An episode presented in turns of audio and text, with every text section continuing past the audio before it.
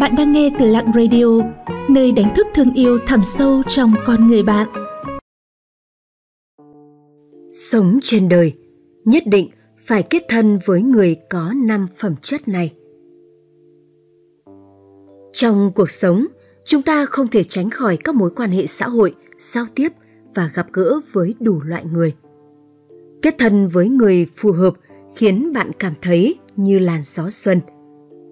Qua lại với người không phù hợp khiến bạn như đi trên lớp băng mỏng. Đánh giá nhân phẩm của một người là tốt hay xấu thì thường phải lắng nghe lời nói và quan sát hành động của họ. Khi bạn gặp được người có năm phẩm chất này thì nhất định hãy kết thân với họ. Một, người không phân biệt sang hèn. Nhà thơ Trương Cửu Linh vào thời nhà Đường từng làm đến chức tể tướng. Có một thời gian, tài tử thư sinh quan lại quyền quý của thành Trường An đều muốn làm môn hạ của ông, hy vọng được Trương Cửu Linh dẫn dắt. Có thể nói là người tới đông như chảy hội, người tới hỏi thăm tấp nập. Vương Duy cũng là một người trong số đó. Cả hai đã trở thành bạn phong niên, bạn không phân biệt tuổi tác của nhau. Họ đã nhiều lần cùng nhau uống rượu và nói chuyện rất vui vẻ. Về sau, tính khí thẳng thắn của Trương Cửu Linh đã khiến cho đường huyền tông tức giận. Ông bị mất chức. Vào ngày ông rời kinh thành trở về quê nhà, các môn đệ, bạn bè thân thiết đều tránh xa ông vì sợ bị liên lụy. Trương Cửu Linh cuối cùng cũng cảm nhận được tư vị của chán nản bi thương và cô tịch. Khi ông có địa vị thì họ tranh nhau đến kết giao với ông. Khi ông gặp nạn thì bỏ đi không còn một người. Nhưng thật không ngờ, vào lúc này vẫn còn Vương Duy, một thân một mình đến tiễn ông, còn làm một bài thơ để tặng cho ông. Vương Duy không sợ liên lụy mà chỉ nghĩ đến tình bạn. Việc này đã khiến Trương Cửu Linh cảm động đến rơi nước mắt. Dương Giáng tiên sinh từng nói, chỉ khi thân phận thấp kém thì mới nhìn thấy rõ được nhân tình thế thái. Cuộc sống là như vậy, ấm áp nhất chính là lòng người. Thế nhưng đáng sợ nhất cũng chính là lòng người. Hai, người không hám lợi. Tháng trước, Tiểu Lý, đồng nghiệp của Tiểu Mạch đề nghị cùng nhau đi ăn – Tiểu Mạch đi và dẫn thêm hai đồng nghiệp khác nữa. Vốn dĩ cũng là tình cờ hẹn gặp nên Tiểu Mạch nghĩ đi ăn rồi về chuyển tiền cho bạn sau. Nhưng không ngờ Tiểu Lý không nhận mà còn hào phóng nói rằng không cần tiền đâu. Ôi, không cần đâu, là do mình đề nghị mà nên đương nhiên là mình sẽ mời. Nghe thấy bạn nói rất chân thành, Tiểu Mạch sợ nói thêm sẽ làm đối phương không vui nên đành thôi. Nhưng Tiểu Mạch cứ cảm thấy mình lợi dụng người khác nên trong lòng không yên. Hôm sau, Tiểu Mạch đã mua một ly trà sữa và một ít đồ ăn vặt trên mạng và mời lại Tiểu Lý. Tình cảm của hai người vì thế mà ngày càng thân thiết hơn. Tình bạn không lợi dụng thì mới có thể lâu bền. Tuy nhiên có nhiều người lại rất ích kỷ, tính toán từng chút một luôn coi người khác là ngu ngốc để cho người khác chịu thiệt và chiếm lợi cho mình. Trong mắt những người như vậy, không có bạn bè vĩnh cửu mà chỉ có lợi ích vĩnh cửu. 3. Người không phàn nàn Trong cuộc sống thì chúng ta thường gặp những người hay phàn nàn. Họ oán trời oán đất, oán giận chúng sinh. Sự thất vọng của họ thể hiện trên cả khuôn mặt. Có thể thấy rõ năng lượng tiêu cực của họ. Khi kết giao lâu ngày với những người này thì những cảm xúc tiêu cực này sẽ giống như một dịch bệnh lây lan sang bạn.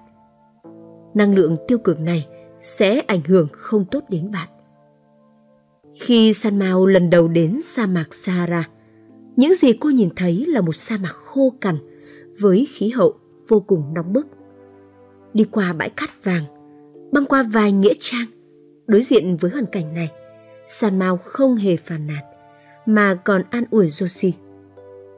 Không tệ, tôi thích ở đây. Chúng ta sẽ từ từ sắp xếp nhé. Cô sử dụng vỏ bên ngoài của quan tài để làm đồ đạc, làm đèn từ tôn và kính. Dần dần, cô đã biến ngôi nhà khó tiếp cận này thành ngôi nhà ấm áp nhất. Tuy nhiên, cuộc sống nơi đây còn có quá nhiều thứ không như ý muốn. Ví dụ như tường bốn bên bị nứt, đôi khi bị dê cừu leo lên cả nóc nhà và rơi xuống. Muốn tắm rửa thì phải đi thật xa để lấy nước. Còn có hàng xóm mượn đồ mà không trả lại. Những điều này tưởng như là bực bội và phận uất. Nhưng ờ, trong mắt của San Mao thì nó lại trở thành một phần tốt đẹp nhất của cuộc sống. Cô luôn đối mặt với mọi thứ bằng trái tim lạc quan và không bao giờ phàn nàn. Có câu rằng, những người mạnh mẽ là những người sau khi nhìn thấu sự bất lực của cuộc đời thì vẫn chọn cách không than phiền, vẫn yêu đời và nỗ lực sống mỗi ngày. Một người chỉ biết phàn nàn về cuộc sống, thật ra là một người vô trách nhiệm với cuộc sống của mình. Hạnh phúc là do mình tự nắm giữ, dù có than vãn thế nào thì cũng không thay đổi được. 4. Người biết đồng cảm Từng có một câu chuyện như thế này. Một người mời một người bạn mù đi ăn và ăn đến rất khuya. Người mù nói, ừ, cũng muộn rồi, tôi muốn đi về. Người chủ quán lập tức thắp một chiếc đèn lồng cho anh và dặn anh phải cẩn thận trên đường đi. Người mù tức giận nói, Tôi bị mù, ông đưa đèn cho tôi, đây không phải đang giễu cợt tôi à? Nhưng người chủ lại nói, bởi vì quan tâm đến anh nên tôi mới đưa cho anh một chiếc đèn lồng. Tuy rằng anh không nhìn thấy, nhưng người khác sẽ nhờ vậy mà nhìn thấy anh. Vì vậy họ sẽ không đụng phải anh trong bóng tối. Có thể thấy việc biết cảm thông, biết nghĩ cho người khác là thể hiện đầy đủ trình độ và sự tu dưỡng của một người. Chúng ta thường quen nhìn vấn đề từ góc độ của chính mình và cho rằng đó là đúng đắn. Nhưng thử thay đổi góc nhìn một chút thì bạn sẽ thấy nó không còn đúng nữa. Vị trí của mọi người khác nhau và khung cảnh họ nhìn thấy cũng khác nhau. Bạn nhìn thấy đó là số 6, trong khi người khác lại nhìn thấy đó là số 9. Trên mạng có một câu nói rất hay. Có người cho rằng EQ cao nghĩa là biết ăn nói. Điều này sai. EQ cao không phải là bóng bẩy lịch sự, mà là sự ấm áp, chân thành và thấu hiểu, khiến người ta cảm thấy như gió xuân. Một người thấu hiểu đồng cảm sẽ luôn mang lại sự ấm áp cho người khác. Dù có kết giao bao lâu thì bạn cũng không bao giờ cảm thấy mệt mỏi. 5. Người không vượt qua ranh giới Trên mạng từng có một câu hỏi Sau khi lớn lên, bạn sẽ thấy loại người nào mà mình không thể kết thân được? Có một cư dân mạng đã chia sẻ Cô và đồng nghiệp Ngọc luôn có mối quan hệ rất tốt đẹp Nhưng sau một thời gian, cô phát hiện ra Ngọc không có ý thức gì cả. Cách đây một thời gian, cô đã mua một chiếc váy ở trên mạng.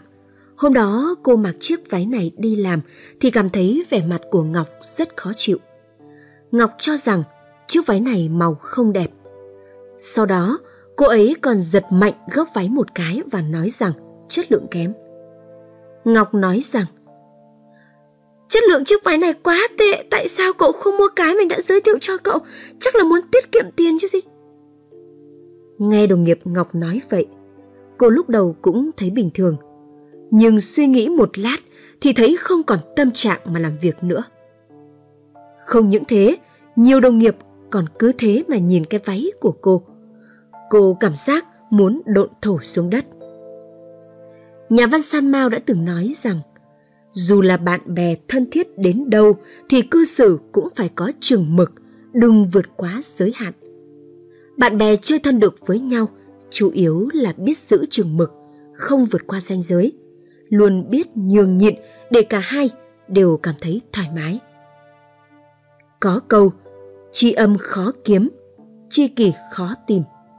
Nếu bạn có thể tìm được một ai có đủ các phẩm chất trên, thì đừng bỏ lỡ, mà hãy kết thân với họ. Nhất định, bạn sẽ có một tình bạn đẹp và